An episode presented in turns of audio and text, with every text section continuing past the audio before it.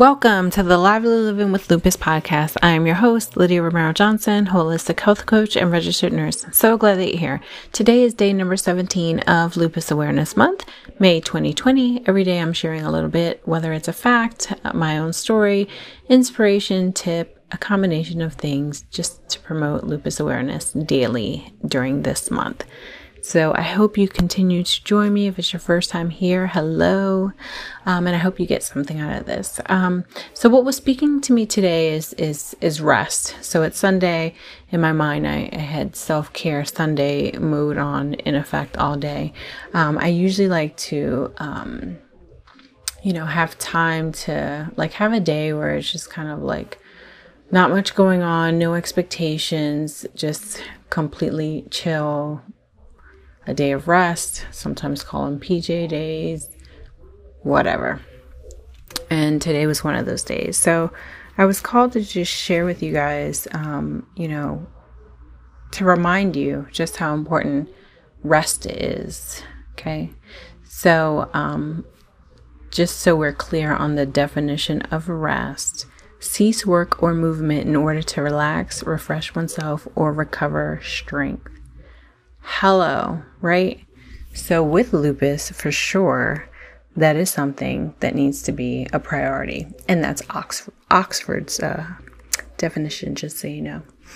Um, but it's something that's very, very important. And I know, you know, there's a lot happening in the world, and there's a lot of things going on, a lot of changes. Um, but it's still really important to be sure that you get proper rest so that you can keep yourself keep yourself going and keep yourself healthy and prevent any further health issues and be able to continue with the responsibilities and helping you know who you want to help how you want to help a combination of things right? Whatever it is that you desire to do you need to make sure that you're good enough to do it. And um, rest is an important part of all that and especially with lupus um, because if you are ripping and running and not being attentive to uh, how much sleep you're getting, um, how busy you are, how stressed you are, all of those things, and don't slow down to kind of replug and reboot, um, you're going to burn out. And it's important to make sure that you don't do that. so that is my reminder um, to you guys today, and and just to share that because we know it, right? Like we think it, um, and sometimes it just we need to hear it again, just to have that reminder to be a little bit more intentional with it too. And so not only to the point where we're like, oh my gosh, I'm exhausted. Um, and then, you know, our, or sometimes when our bodies, especially with lupus, just shut the hell down or act up to a point where we don't even have a choice. We're, we're just laid up. Um, you know, to get to a place of thriving with lupus, you know, it's important to be able to be able to be in tuned with those rest periods um, before they're at that state where they're like mandatory, um, where you can have a little bit more awareness as to your energy level and how you're feeling and how you're doing, um, and plan out those periods of rest.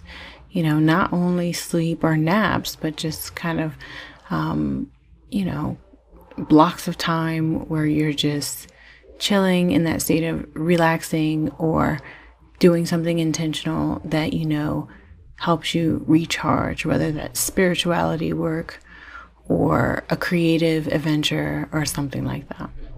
Okay. So that is that.